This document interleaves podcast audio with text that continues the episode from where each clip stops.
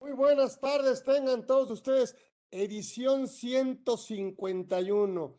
Y lo que hicimos iniciar el 151 con un gran contador certificado, experto en reestructuras, en due diligence.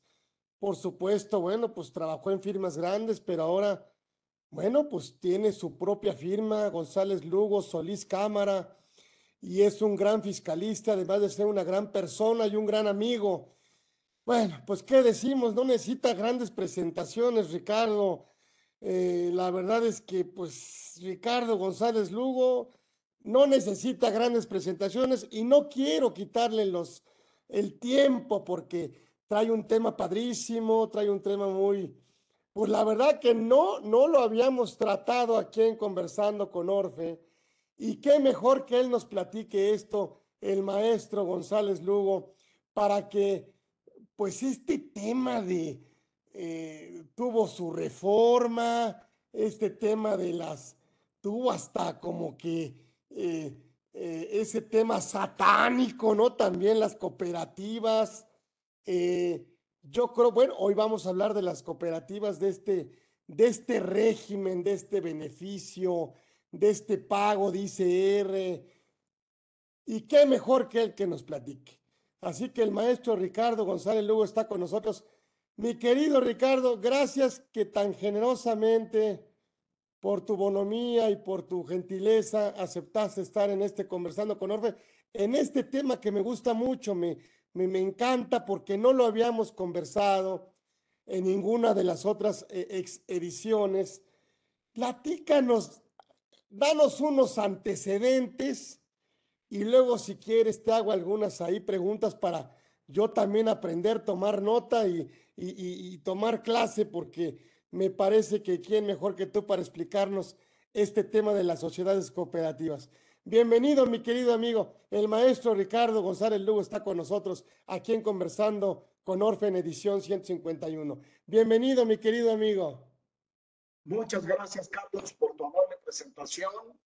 Este, pues sí, hoy nos toca estar aquí con ustedes y pues Orfe siempre ha sido una fuente de conocimiento para muchos fiscalistas. 50 años ya tenemos este, como fiscalistas, formando fiscalistas y pues todos sabemos que el conocimiento es una base importante del poder.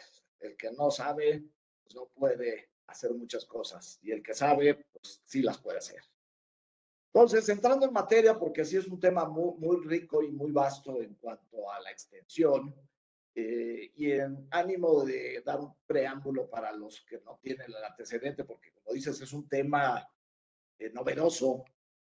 Primero tenemos pues que las sociedades cooperativas son un tipo particular de sociedad mercantil. ¿Por qué? Porque están señaladas en la ley de sociedades mercantiles, pero tienen su propia ley general de sociedades cooperativas. Entonces, es un ente mercantil, pero tiene una situación particular. Entonces, partiendo de esta situación, eh, las sociedades cooperativas básicamente son sociedades mercantiles formadas para realizar ese tipo de actividades, no como nosotros, como despachos, que lo que otorgamos son servicios profesionales. Aquí estamos hablando de sociedades mercantiles. Y las sociedades cooperativas, pues hay de distintos tipos. Hay de, producción y hay otros tipos para no, para no distraernos ahorita. Lo que vamos a atacar ahorita son las sociedades cooperativas de producción. Como antecedente, la primera sociedad cooperativa en México se fundó en 1876 y en 1989 ya se incluyó normatividad acerca de las sociedades cooperativas. O sea, estamos hablando del siglo XIX. 1876 se fundó, 1889 el Código de Comercio y ya empieza a hablar de las sociedades cooperativas. Las sociedades cooperativas, como bien dijiste también, pues se han usado para otros fines, incluso han sido satanizadas en algunos casos, pero no es materia de este tema. Lo que pasa con estas sociedades cooperativas es que la Organización Internacional del Trabajo en el año 2002 emitió una recomendación a los países miembros para promover y facilitar el acceso de las sociedades cooperativas a apoyos gubernamentales. ¿Por qué?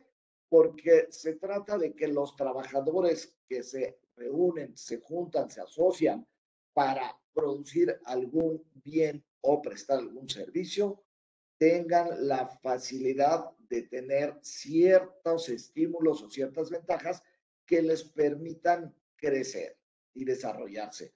Tenemos el caso Mondragón en España, es un caso muy sonado donde una población que es Mondragón se crea a raíz de la formación de sociedades cooperativas allá.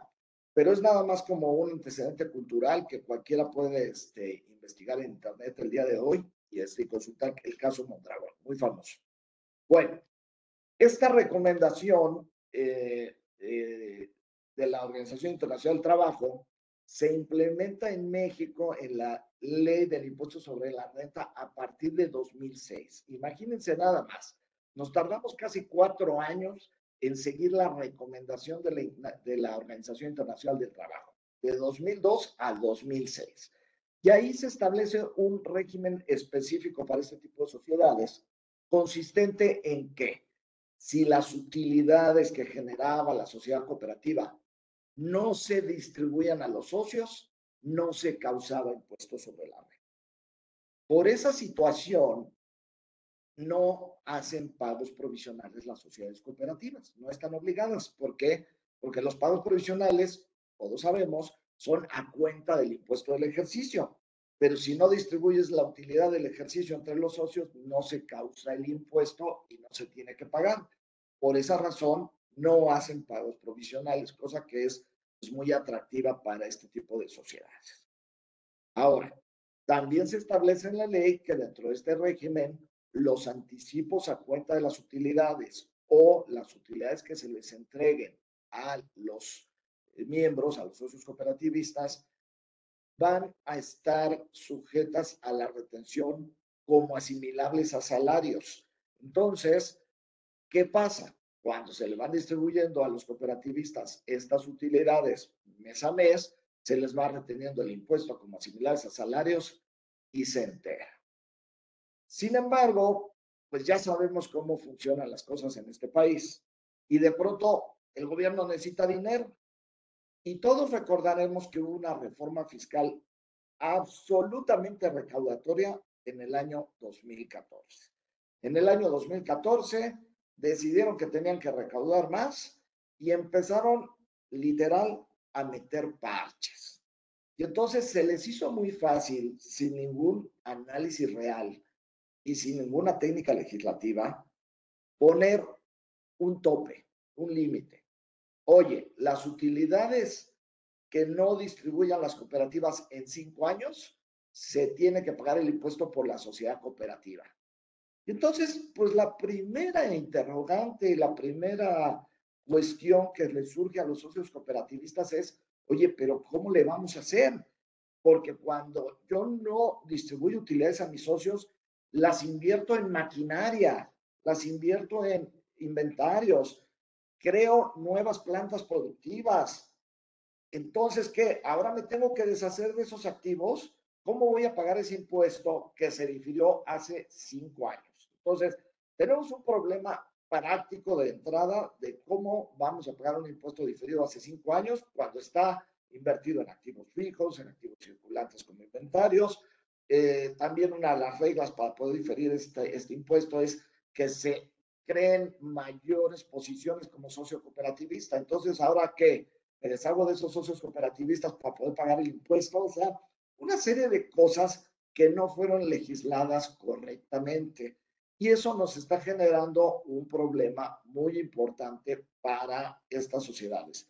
Porque cuando se cumplen los cinco años y quieren pagar el impuesto, pues el problema es que no está clara la ley de qué se tiene que hacer, cómo se tiene que hacer. lo más grave es que le consultamos a la autoridad y la autoridad muy elegantemente, como siempre lo hace, nos dice, apégate a la ley. Y entonces, pues la ley no dice nada, entonces, ¿qué hago? ¿Me quedo sin pagar porque nadie está obligado a lo imposible? ¿Es un nuevo estímulo fiscal? ¿O qué será lo que está sucediendo? Estos anticipos Ricardo, estos anticipos de rendimientos son deducibles? Mira, esa es una de las cosas chistosas. El resultado fiscal de las sociedades cooperativas hoy se determina con base en el artículo 109 de la ley. Y el artículo 109 de la ley no establece o no considera o no señala que los anticipos que se entreguen como asimilables a salarios son partidas deducibles. Y esto puede generar eh, una duda grandísima y puede pensarse que es un absurdo. La verdad es que no. ¿Por qué? Porque la mecánica que establece la ley es que determines la utilidad y el impuesto diferido de la cooperativa con base en los ingresos y deducciones que señala el 109. Y para determinar cuál es el impuesto diferido, se disminuyan los anticipos que ya fueron entregados a los socios cooperativistas. Entonces, no es como una partida deducible, es tú determinas tu resultado del ejercicio. Una como una disminución. Es como una disminución porque el resultado del ejercicio se va a una cuenta que se llama utilidad distribuible grabable. Entonces es distribuible, pero a esa le quitas lo que ya distribuiste para llegar al neto que te genera la base del impuesto. El problema es que ese impuesto se calcula con la tarifa anual de personas físicas. ¿Qué hacemos? Distribuimos la utilidad entre el número de socios cooperativistas según los porcentajes que le corresponden en la sociedad y aplicamos la tarifa del ejercicio. Y eso nos da simple y sencillamente un dato informativo que es cuál es el impuesto que se está difiriendo. Se está difiriendo tal cantidad con base en el impuesto determinado para cada uno de los socios cooperativistas. Nada más. Y se manda una cuenta que se llama utilidad eh, distribuible grabable o grabable distribuible. ¿Cómo le llama? Le podemos llamar la bautizamos como Cugra. Este, no, ni, ni como Cuca ni Cufín, porque ese es otro rollo. Este, este, porque para estar en este régimen, y qué buen comentario hiciste, para estar en este régimen no puedes aplicar las disposiciones del título 2, que es el régimen general de sociedades mercantiles. Ahí sí tenemos mucha claridad en cuanto a la CUCA y la CUFIN. Este es pues un bicho aparte porque está en el capítulo de los estímulos fiscales. Pero si tú no quieres diferir el impuesto porque eres una sociedad cooperativa eh, que quiere tributar sin mayor problema conforme al régimen general de ley y pagar sus impuestos cada año, lo puedes hacer, no tomas el beneficio. Pero si te vas por este beneficio, pues te encuentras con algunos eh, efectos, algunas complicaciones, porque eh, no está claro ni siquiera cómo debemos pagar el impuesto. Pero siempre convendría irnos por el estímulo, ¿no? Siempre, siempre nos convendría por el estímulo. Creo que sí, ¿no? Me parece. Totalmente, porque no haces pagos provisionales y porque no pagas el impuesto anual mientras no distribuyas este, la utilidad a los socios. Ahora, entonces me estás diciendo, ¿hay CUFIN o no hay CUFIN? Ese es el otro problema. Si estamos en este régimen, no hay CUFIN. Entonces, imagínate, eh, si yo lográramos superar el tema de cómo se paga el impuesto, que hoy por hoy no existe formato, eh, no existe ninguna regla clara para que las cooperativas puedan pagar este impuesto. En una sociedad mercantil o una persona moral típica, pues tú calculas tu resultado, le restas el impuesto sobre la renta, le restas el PTU y determinas la utilidad fiscal eh, eh, fiscal neta del año, la UFIN, y esa se suma a la CUFIN que tú traes acumulada y te va dando una cantidad que está prácticamente libre de impuestos para el socio, porque ya pagó impuestos la sociedad, excepto por la retención de dividendos del 10%, que es pago definitivo. Pero aquí no aplica esa regla. Entonces, haces que la cooperativa, después de cinco años, determine cuál de la utilidad generada en ese año no se ha distribuido, pague el impuesto por cuenta propia, pero cuando lo distribuyes al socio, la regla dice, reténle como asimilable a salario, no aplica las reglas de CUFIN. Y entonces el problema está en que ya pagaste el 30% en la sociedad y después, cuando distribuyas la utilidad al socio, Copete. vas a volver a pagar conforme a la tarifa. Y en este 40 y- caso, 42, 42, ¿no? Con la retención del 10, ¿no? bueno, si lo haces como dividendo, pues va a ser una locura, porque el dividendo no proviene de CUFIN Entonces, tendrías el siempre se va a 10%. quedar en asimilado mejor. se va a quedar en asimilado y le aplicas la tarifa mensual, que ese es Pues pagas un copete del 5. Este, pagas el copete del 5 en caso de que llegues, ¿no? Dependiendo de- del porcentaje que tengas en la sociedad. Si eres de los socios grandotes, puedes estar pagando el copete arriba del 30%. Si eres de los socios Correcto. chiquitos, a lo mejor ni siquiera llegas y hasta sa- saldo a favor tendrías. Pero no te aplica la CUFIN. Ese es el problema. Híjole. Oye, ¿cómo de... Es que... Y entonces, ¿cómo de... Ya nos dijiste cómo determinamos esta utilidad grabable. Ajá. ¿Cómo la pagamos entonces? Pues el, el- el problema es que hoy estamos en el limbo y te voy a explicar por qué. A ver. Porque en el año 2014 determinamos una utilidad y se va a la cuenta de utilidad grabable no distribuible, no distribuida.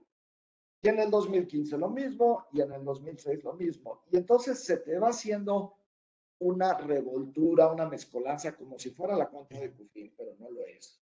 Y de pronto tienes que llegar cinco años después y decir, de la utilidad que generé en 2014, ¿cuánta no he distribuido? Ah, caray, espérate. ¿Cómo sé cuánta no he distribuido del 2014? Eso implica que la sociedad tenga que llevar controles que no están establecidos aquí para ir diciendo de la utilidad de cada año cuánto ha distribuido y cuánto está pendiente de distribución. Entonces, la cuenta de la utilidad grabable no distribuida no te va a servir para eso. Además, esta cuenta de utilidad grabable no distribuida se actualiza por inflación. Y entonces dices, espérame, entonces, ¿cómo? Ah, pues es que resulta que las utilidades del 2014 que no repartiste a los socios, también las tendrías que estar actualizando por inflación para pagar un impuesto a valor presente actualizado por inflación. Entonces, una vez que tú tengas tu control año por año de la utilidad y actualices esa utilidad con base en la inflación, vas a hacer el cálculo que te explicaba yo de decirle a cuánto le corresponde a cada socio, aplicar la tarifa anual y después, pues tendrás a lo mejor que presentar un escrito libre de debo, no niego, pago, pues no tengo formato, pues ahí está mi escrito libre y denme una línea de captura para pagarles, porque hoy por hoy no existe un formato que permita explicarle a la autoridad cómo se determinó ese impuesto, Ay, qué horror. Ese es el problema. De una reforma de 2014. O De sea, no reforma de sabemos cómo 2014. pagarlo. Así es, que el impuesto se tendría que haber pagado en 2020 y así cada año. El de 2015 en 2021, el de Sí, 2016 sí, sí, sí. 2022, etcétera, ¿no? Entonces, obviamente, pues tienes a las cooperativas ahí en una situación extraña, siempre y cuando no hayan distribuido la utilidad, que sí existen casos.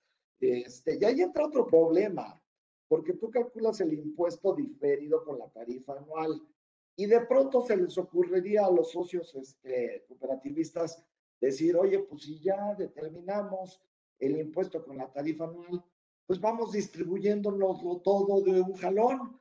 Y entonces la ley te dice, reténle con la tarifa mensual. Y entonces va a venir una mega retención gigante. Y cuando Sí. llegues al, al anual, va a salir saldo a favor. Sí.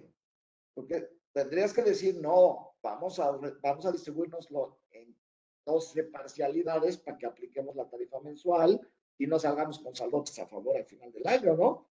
Ahora, si lo, se lo entrego como asimilado, ya no tendría que retenerle el 10%, ¿verdad? Es correcto, es correcto. Si lo hacemos ya como asimilado, no hay el 10%. que No hay otra forma de repartirlo más que como asimilado, así lo entiendo. Es correcto, es correcto. Ay, a ver, ¿qué más, mi maestro? Este, bueno, pues el, Está- el eh, es que Y, y, ahí cómo, a ver, ¿cómo, cómo pagamos? Pues queriendo siempre pagar, pues. pues el, el, el, problema primero es que no hay formato para pagar. El, el segundo, vamos a suponer que ya pagamos y como decíamos hace un rato, oye, y resulta que ya pagó la sociedad, pues ya debería de ser libre para los socios. ¿Pero qué crees? Que no hay CUFIN. Porque vamos a suponer eso, pasaron los cinco años, determinamos la utilidad, hacemos eh, la aplicación de la ley con tarifa anual y todo lo que tú gustes y mandes, presentamos nuestro escrito muy lindo, la autoridad nos da nuestra línea de captura y pagamos. Y de pronto, pues resulta que los socios se quieren repartir esa utilidad que ya pagó impuestos y pues no pueden eh, tener un tratamiento equivalente al que tienen las otras sociedades porque no existe CUFIN en este régimen de estímulos fiscales y entonces tendrían que volver a pagar el impuesto. Entonces, sosteniendo mi punto de vista de que esas utilidades están invertidas en activo fijo, pues vamos a decir que no se podrían distribuir a los socios, que ya nada más es un impuesto corporativo y que ya está pagado, pero a pesar de haber tenido el beneficio de diferir el impuesto porque no se hacen pagos provisionales y porque no se paga sino hasta que se distribuye o transcurren cinco años, el problema que vamos a tener pues, es que ya está pagado un impuesto por la sociedad que no van a poder retirar este, los socios. Y a lo mejor lo todavía nos dice, pues no, que lo tienes en activos, pues lo tienes en activos, no tienes por qué distribuírselo, y entonces pues no necesitas CUFIN. dices, bueno, puede sonar lógico, ¿no? Puede sonar razonable. Este, e, el, el problema, este, Carlos, e, es muy este, complejo, porque, como te decía yo, tú tienes la utilidad de cada ejercicio la distribuyes entre todos los socios, le aplicas la tarifa anual de los socios y determinas un impuesto diferido, que es un dato meramente informativo. Que en algunos años el asunto ha sido que eh, el formato no traía un renglón para informar de este impuesto diferido. Unos años sí lo ponen, otros años no lo ponen. Pero luego tienes que llevar esta cuenta de utilidad grabable no distribuible, no distribuida, la cual, como te explicaba, se actualiza por inflación y se le van sumando los resultados de los años posteriores. Entonces vas haciendo una mezcla como la de la CUFIN, se te va revolviendo todo. Y esa cuenta, pues es una cuenta de control, yo la María general, nada más para que sepas cuánta utilidad grabable no distribuida tienes. Pero no te va a decir cuántas de cada año, cuántas ya se te venció porque ya pasaron cinco años. O sea, realmente esa cuenta funcionaba con el régimen anterior, con el régimen que no tenía vigencia de cinco años. Entonces, si no tenía vigencia de cinco años, esta cuenta te funcionaba perfecto, porque de ahí ibas tomando las utilidades y se iba pagando el impuesto. Al momento que le ponen un plazo perentorio de cinco años para pagar el impuesto, te descuadran todo el esquema. Y entonces ahí tienes un, un problemón porque tú tienes la utilidad del 14 en mi ejemplo. Distribuiste un poquito de esa en el 15, otro poquito en el 16, otro poquito en el 17, otro poquito en el 18. Total, pasan los cinco años y quedó otro poquito pendiente de distribuir. Entonces tienes que estar llevando una cuenta de utilidad eh, grabable no distribuida por año. Eso no te lo dice la ley. La ley te hace una mezcla y te va sumando las de todos los años. Entonces, ¿qué es lo que nosotros hemos estado tratando de hacer o hemos estado este, queriendo pues, proponer? Pero antes de entrar a eso, este, me habías hecho un, una pregunta sobre el tema de que si nos convenía mantenernos en el régimen de estímulo o en el régimen general. Es, muy, importante que si nosotros estamos en el régimen de estímulo, que es no pagar impuestos hasta que se distribuyan utilidades o pasen los cinco años, este, tenemos que tener cuidado porque si nos llegamos a salir Es decir, dejamos de optar por esta opción, nos vamos al régimen general o incumplimos las reglas que son invertir en activos fijos, mm. cuentas a clientes, tener más socios, etcétera. Si simplemente tenemos el dinero en tesorería, no aplica el estímulo. Entonces, si alguna cooperativa cree que está en el régimen de estímulo y tiene su dinero guardado en inversiones financieras en, en un banco, ese no está cumpliendo con el requisito para diferir y para estar en el estímulo. Eso lo saca del régimen y la manda al régimen general. Entonces quería yo hacer notar esta situación también para que no se vayan a ir con la finta de guardamos la lana en la tesorería y dentro de cinco años pagamos el impuesto, cualquier rendimiento que nos haya generado. No, eso no funcionaría. Entonces, una vez que tú te sales, sea por incumplimiento o porque decidiste que no te gustó el estímulo y quieres irte como empresa normalita, no hay forma de regresar. Entonces, hay que analizar muy bien si queremos salirnos del régimen o queremos quedarnos en el régimen. Y ese es, ese es uno de los temas. Y el otro tema que a lo mejor no hemos platicado es, oye, ¿y qué pasó con las utilidades pendientes de distribución anteriores a 2014? Porque si la sociedad ya venía operando y tenía utilidades pendientes de distribuir y no tenía plazo de cinco años, se iban a pagar los impuestos hasta que se distribuyeran a los socios, pero normalmente están invertidos en activos fijos, pues no se han distribuido. Entonces, ¿qué pasa con ellas? Ah, pues esas tienen un régimen particular. Esas tienen un artículo transitorio que dice que cuando distribuyas las utilidades viejitas, las anteriores a 2014, entonces eh, pagues el impuesto conforme las reglas que estaban antes. Y esto es muy importante porque antes este régimen no estaba en el capítulo de estímulos fiscales, estaba en otra parte de la ley y lo que te decía es que los socios cooperativistas tenían que tributar como persona física con actividad empresarial. Entonces les distribuía la utilidad y ellos en su declaración anual lo presentaban como actividad empresarial.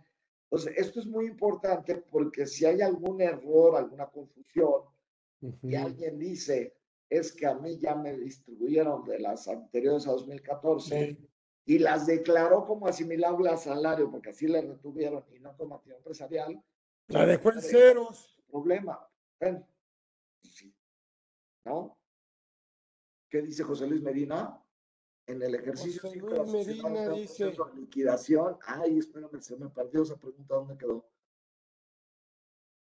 A ver, ¿dónde están las preguntas? Dice, en el ejercicio 5, la sociedad entra en un proceso de liquidación y ese ejercicio de liquidación dura 20 meses. ¿En qué fecha se entera ese ISR diferido? Pues este, e, es, de esas cosas. que conteste no están previstas, pero está muy interesante, porque dices, a ver, en el año 5 entra el ejercicio de liquidación, perfecto, pero dura 20 meses el ejercicio, en el ejemplo de José Luis. Pues para nosotros, pues hasta que termine el ejercicio de liquidación, porque eso dice la ley, que no se distribuyan en los cinco ejercicios posteriores, no dice que no se distribuyan en los cinco años de calendario posteriores. Entonces, pues, obviamente será hasta que eso venza, pero el problema va a ser, ¿y cómo va a pagar si ya terminó su liquidación, no? O sea, termina, termina su liquidación en 20 meses, se liquidó la sociedad y el impuesto se tiene que pagar después de que no se distribuyeron las utilidades. La verdad es un caso muy chistoso, porque si metes en, en liquidación una cooperativa, ¿qué vas a hacer? pues vas a vender los activos, vas a vender los inventarios y le vas a dar a los socios toda la utilidad que no estaba distribuida. Entonces, les vas a acabar entregando la utilidad que estaba pendiente de distribuir, les vas a retener como asimilarse a salarios y seguramente no te va a dar impuesto este, diferido por pagar. O te dará una cantidad ahí simbólica, pero pues, tendríamos que ver, ya caso por caso, si hay que hacer una reservita para decir, oye, es que va a haber que pagar este diferido cuando terminemos la liquidación. Y ahí tendremos que ir a la autoridad a decirle, oye, ¿cómo le hago? Porque si me liquido, presento mi declaración final de liquidación y después cancelo mi RFC, pues no tengo forma de pagarte. O sea, ¿cómo le hacemos? O presento mi última liquidación, mi última declaración por liquidación y después, ¿qué te presento? ¿Qué declaración? La última por liquidación es la última. ¿De, dónde saco la otra declaración para pagarte? Dice José Luis, y, y, dice, de ser así entonces el ejercicio 4 nunca llegaría a cumplir los cinco ejercicios. Igualmente el ejercicio 3 no llegaría al cuarto ni al 5, porque tardó 20 meses, así lo entiendo. Y así sucesivamente. Claro, por supuesto, pero lo que, lo que de alguna forma creo que resuelve eso es precisamente la liquidación. Liquidas, haces líquido todos los activos. Y el SAT es acreedor preferencial. Entonces vas a pagar, claro, pero independientemente de eso, primero le vas a dar a los socios su utilidad porque estás en el proceso de liquidación. Sí. Y si ya distribuiste, pues ya no vas a caer en el tema de los cinco años para los ejercicios tres y cuatro, etcétera. Ya eso ya. Vas a acabar pagando, vas a acabar pagando. Vas a acabar pagando vía retención a los socios Correcto. porque así se distribuyó la utilidad. Correcto. Entonces, esa sería la situación. Ahora, este, estaba yo pensando, bueno, me iba yo a cambiar, porque te estaba explicando lo del cambio de opción y de las utilidades anteriores, pero tenemos, bueno, ya estábamos viendo varios, varios problemas, ¿no? Calculamos el impuesto con tarifa anual, pero si lo distribuimos en una sola, les tenemos que retener con tarifa mensual y les vamos a dar el paso y van a tener saldo a favor en la anual. Este, hay que llevar una, utilidad, cuota de utilidad grabable que se actualiza por inflación, que revuelve las utilidades de todos los años. A partir de 2014, no lo dice la ley, pero es una recomendación, lleven su cuenta de utilidad grabable no distribuida año por año. ¿Para qué? Pues para que después de cinco años puedan saber cuánto le deben al fisco y no estar sufriendo. Este, la otra es lo que te decía yo, que en los formatos eh, oficiales no ha habido eh, todos los años la posibilidad de reportar el impuesto diferido. En algunos años sí ponen el cuadrito y en otros años no ponen el cuadrito. Y ahí viene otra discusión con los cooperativistas porque ellos se resisten a poner en sus estados financieros que hay un impuesto diferido. No les gusta eso de decir, aquí hay un impuesto diferido. Este, ¿Por qué? Porque dicen, pues no hay impuesto diferido porque el supuesto de ley es que el impuesto se causa cuando se distribuye la utilidad al socio o cuando este, pasan los cinco años. Pero yo creo que sí hay un impuesto diferido porque la ley dice claramente que el impuesto del ejercicio queda diferido hasta que se distribuyan las utilidades a los socios.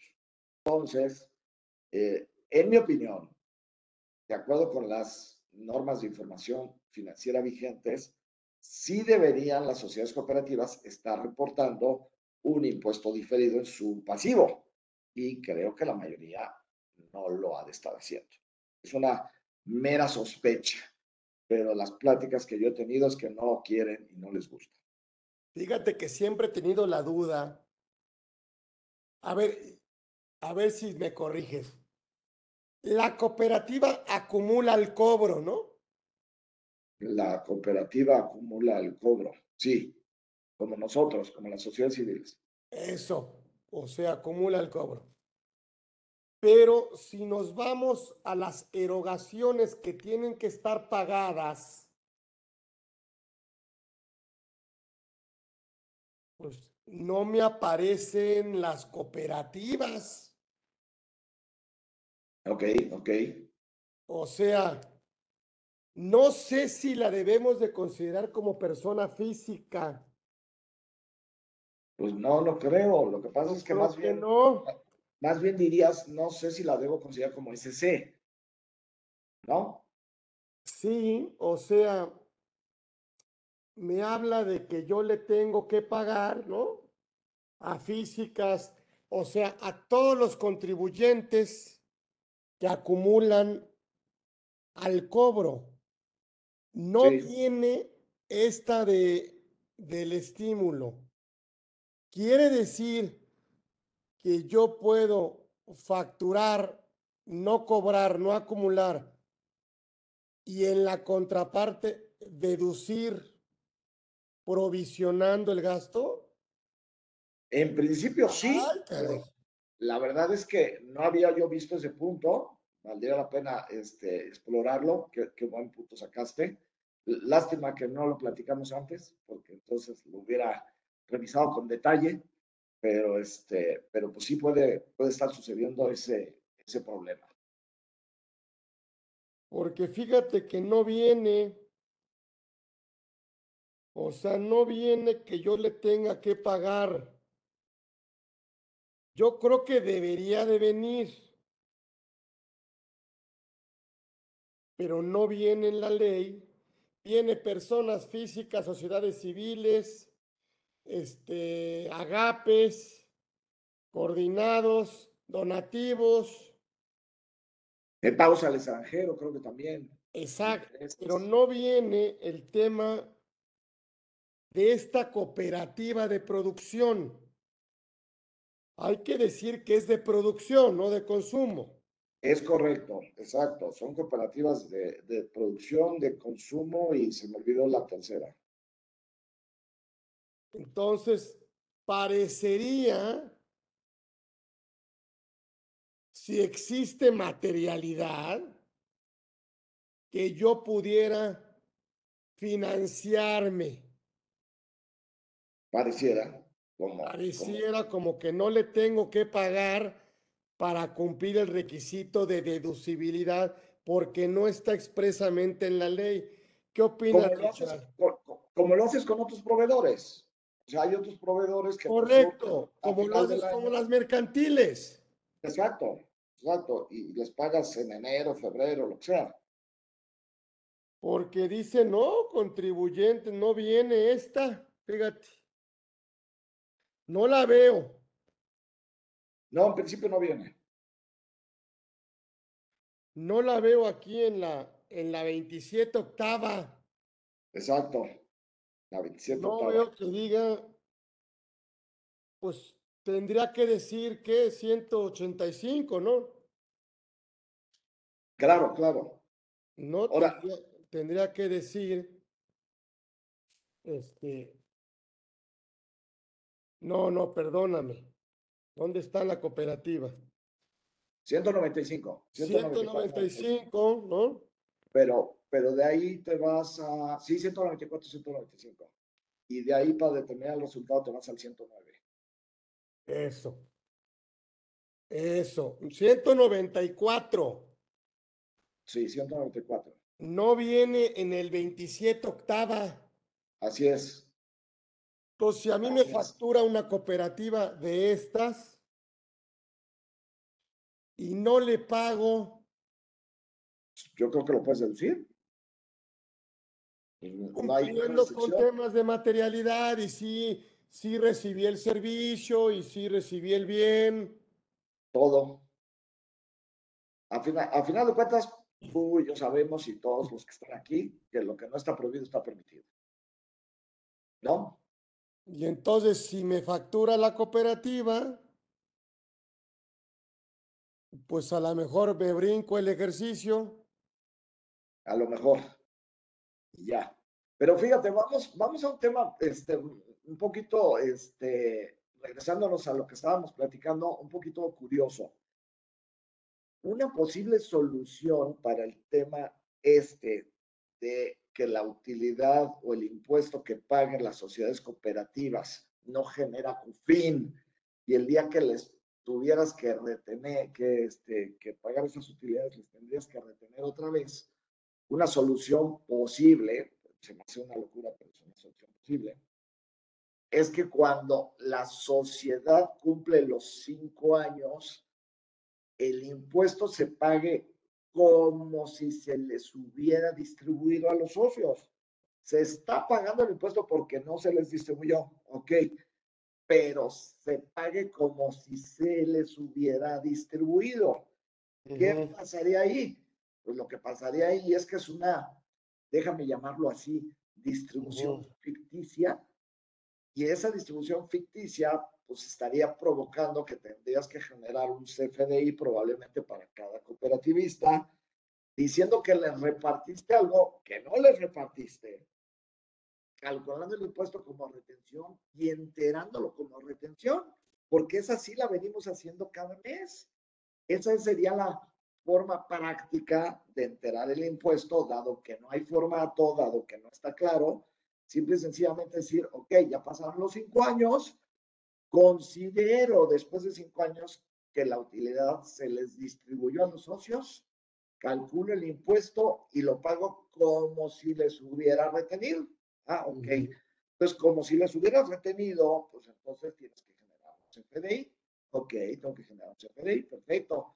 Oye, pero el cooperativista va a decir, oye, espérame, pero esa lana nunca me la diste. ¿Por qué me estás dando un CFDI? Porque además yo tengo ingresos por honorarios, tengo ingresos por arrendamiento, tengo ingresos por intereses. Y al darme una distribución ficticia, me está subiendo mi tasa efectiva del impuesto anual. Y entonces, pues voy a acabar pagando una tasa más alta por los otros ingresos que la que tendría que pagar si no me hubieras hecho esta distribución ficticia. Pero puede ser una solución para pagar el impuesto, que es la que tú me pedías hace rato. Está interesante. O sea, puede ser, o sea, está interesante, pero... ¿O no tendría que irme a título 2 a pagarlo como título 2?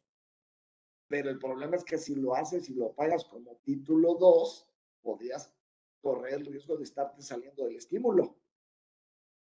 Y entonces ya te saliste y ya para adelante ya no vas a tener el estímulo de no hacer pagos provisionales y de seguir difiriendo el impuesto, porque pues ya te saliste. Y cuando tú te sales, no tienes que pagar el impuesto diferido del año uno, sino de todos los que has diferido. Ok. Entonces, si el del 2014 se tenía que pagar en 2020 sí. y te vas por la opción de irte por el título 2, te van a cobrar el del 15, 16, 17, 18, 19. Todos de golpe.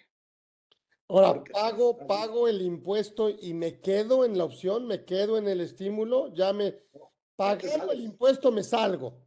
Sí, si lo pagas como título 2, te sales. Ahora, entonces no hay que pagarlo nunca. Hoy, como está la ley, no lo puedes pagar en la forma práctica, pero tampoco te puedo decir es que no hay que pagarlo nunca, pues porque estás... Los socios te lo van a pedir tarde o temprano. No, espérate, pues tarde o temprano el SAT te va a tocar la puerta y va a decir, oye, ya pasaron cinco años, a ver cuánto me debes. Y si no lo tiene el SAT claro, por lo menos te va a hacer una visita domiciliaria para ver cómo estás y para decir, oye, aquí está la utilidad del 14, tienes que pagar en el 20, y no me pagaste. Venga para acá. Entonces, ese es el problema. O sea, prácticamente en el 20 llegaron a cobrar o qué? El problema es que no llegaron y no han llegado, por lo menos los casos que yo he visto. O sea, entonces, ni siquiera el SAT sabe cómo, cómo les tienen que pagar, porque como fue un parche, ni siquiera ellos lo, lo tienen claro.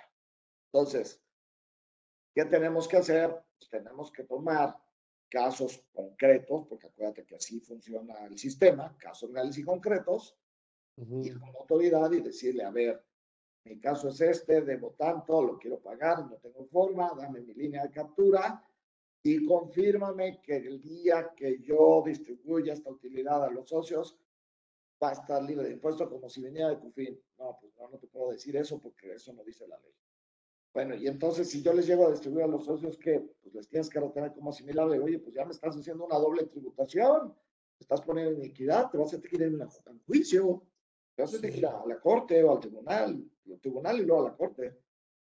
O sea, creo yo que la autoridad hoy no tiene una respuesta y que esto se va a acabar resolviendo en tribunales si la autoridad no emite una respuesta pronto. Sobre todo. A ver, aclárame, aclárame que si yo le reparto la utilidad al socio, ¿sí le retengo? ¿Sí le retengo por dividendos?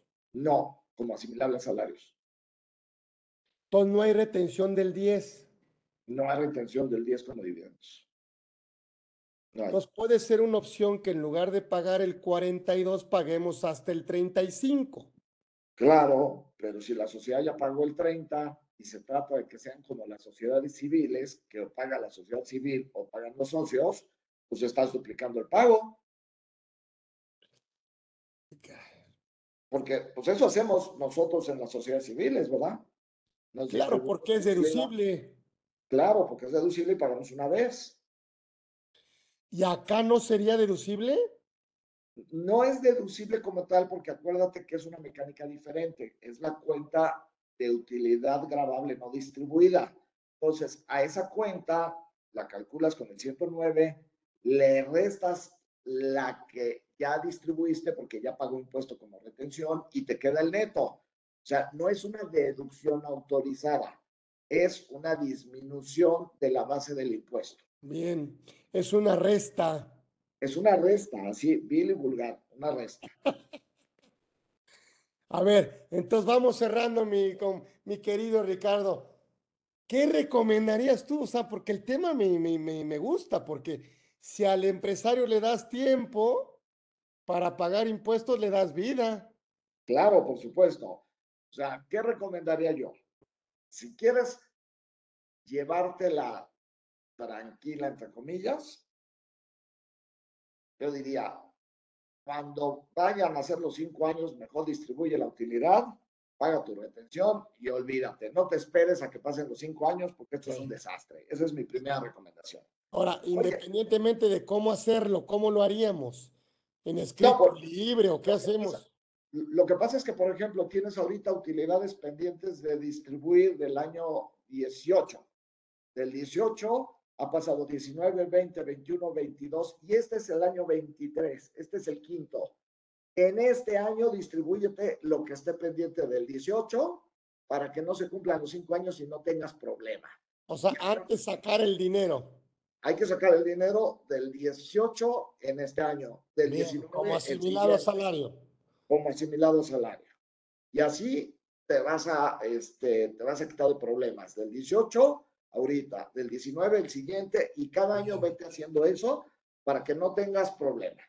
Entonces va a venir el cooperativista y me va a decir, está bien, muy padre tu solución para el 18 para acá. ¿Qué hago con el 14, 15, 16 y 17? Ah, mira, 14, 15, 16 y 17 tenemos de dos. Una, hacemos hoy un cálculo, como dice la ley, hacemos una distribución ficticia y hacemos la retención y vamos y la pagamos como retenido, como si lo hubiéramos este, distribuido, diciendo que es la utilidad del 14 que estaba pendiente, y ahí y enteramos el impuesto. Ah, ok. Oye, pero ¿cómo? Actualizando esa utilidad por inflación, porque si no, estás este, teniendo un tema de que estás brincando las trancas, estás entregando pesos que tienen menor valor adquisitivo que el que tenían antes. Oye, esa es, esa es la, la, segunda, la sencilla. Oye, ¿y emito CFDI? Sí, sí, emite CFDI porque el otro, el cooperativista, tiene que, que acumular. Es que aquí los cooperativistas, pues no quieren. Pues vas a tener un problema tú, porque tú vas a enterar retenciones y no amarran con los CFDIs emitidos. Automáticamente te va a venir una revisión. O sea, ya ves que son las de vigilancia profunda de que no me checa un pesito aquí con otro pesito acá. Oye, y la otra, por la otra, pues vamos a explicarle a la autoridad claramente el asunto, diciéndole, tengo todos estos problemas y dame una línea de captura para pagarte el impuesto. Bien. tienes que resolver todas estas dudas. Yo siento que los acercamientos que ha habido entre las cooperativas y la autoridad no han ido acompañados de un profesional o un profesionista que se haya metido a estudiar esto y que van y le preguntan cómo pago y la autoridad le dice apégate a la ley. Pero no le abrieron el ojo a la autoridad para decirle son todos estos problemas. Necesitamos resolverlos para poder pagar porque debo, no niego, pago, no tengo. Ahora, si a uno de estos que ya fue, preguntó y le contestaron así, vienen, le hacen una auditoría, le exigen el pago, le quieren cobrar multas y todo, yo creo que teniendo todo el soporte y toda la evidencia de que hizo la consulta porque quería pagar en tiempo y la autoridad le dijo, pégate la ley y está claro en la ley que no hay forma de pagar, pues podría ganar en, el tribunal que no tiene que tener, que no está sujeto a sanción a la multa y probablemente ni a recargos.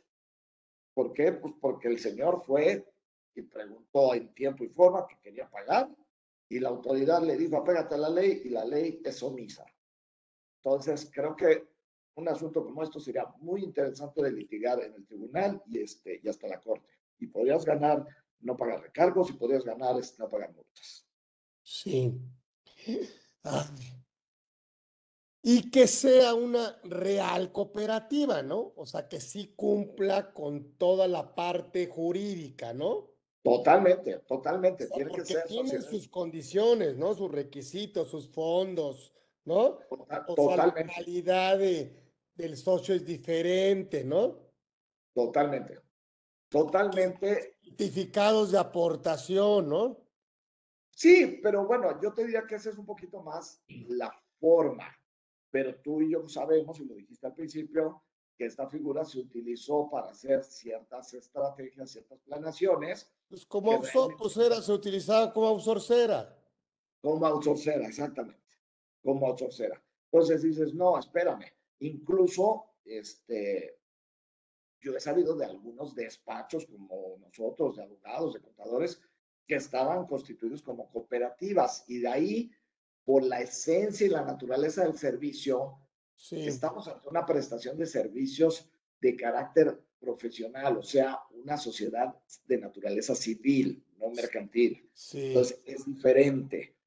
Acá tiene como un contenido social, ¿no? Es social. Por, por, eso mencionaba yo el tema del caso Mondragón en España. Es un caso muy, muy interesante, donde pues, el pueblo de Mondragón nace precisamente de que se puso una cooperativa y empezó a crecer y todo el pueblo se volvió una cooperativa. Entonces se fundó la ciudad de Mondragón como una ciudad cooperativa, pero es un caso súper interesante y súper exitoso en España. Ay, mi Richard. Bueno, pues nos tenemos desgraciadamente que, que ir, pero ha sido un verdadero placer, un agasajo tenerte. Siempre gracias por haber aceptado muy generosamente y darnos esta horita de tu, de tu, bueno, por limitado tiempo, por supuesto, con tus actividades. Ahí tenemos un reconocimiento, ¿no, Hugo Humberto? Ahí tenemos, mira, ya sé que de todos los que tienes, pero solamente queremos decirte gracias por haber aceptado y seguir, seguir invitándote si nos das permiso, porque pues ese tema me gusta mucho tu expertise en due diligence y a lo mejor un tema de ahora que está muy de moda el compliance, eh, no sé, a lo mejor yo, yo sí quisiera pedírtelo para que, para que nos lo regales aquí a los que se anotan, estamos en todas las redes y además aquí de manera directa. Así que te mando un todo mi agradecimiento y todo mi cariño, mi querido. El maestro Ricardo González Lugo estuvo aquí con nosotros en esta edición. Me estaban diciendo ahí, me, 152 152, no 151. Así que muchísimas gracias por formar parte de esta edición. Gracias, Ricardo. Gracias a ti, mi querido Carlos. Con todo gusto estamos contigo en todos los eventos que nos invites. Este es un placer colaborar contigo y este, con tu equipo y este y seguir pues transmitiendo pues un poquito de lo que uno va estudiando. Eso. El maestro Ricardo González Lugo estuvo con nosotros en Conversando con Orfe. Gracias. Nos vemos el próximo miércoles, como ya saben, todos los miércoles de 1 a 2, siempre con los mejores fiscalistas. Gracias, gracias. hasta luego.